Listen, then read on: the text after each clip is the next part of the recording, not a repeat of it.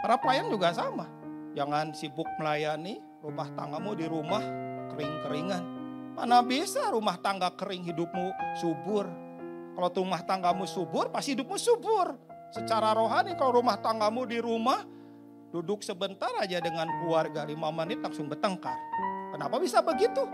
Anak orang lain diurus, anak sering gak keurus. Orang tua orang lain diurus, orang tua sendiri kapiran.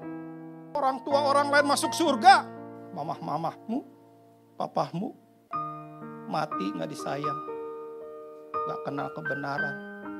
Saya kasih tahu, orang Kristen sejati mengurus banyak orang, juga mengurus keluarganya. Gak ada keluarga yang diabaikan, mengurus semuanya. Kenapa? Karena dari hidupnya mengalir banyak hal dari Tuhan.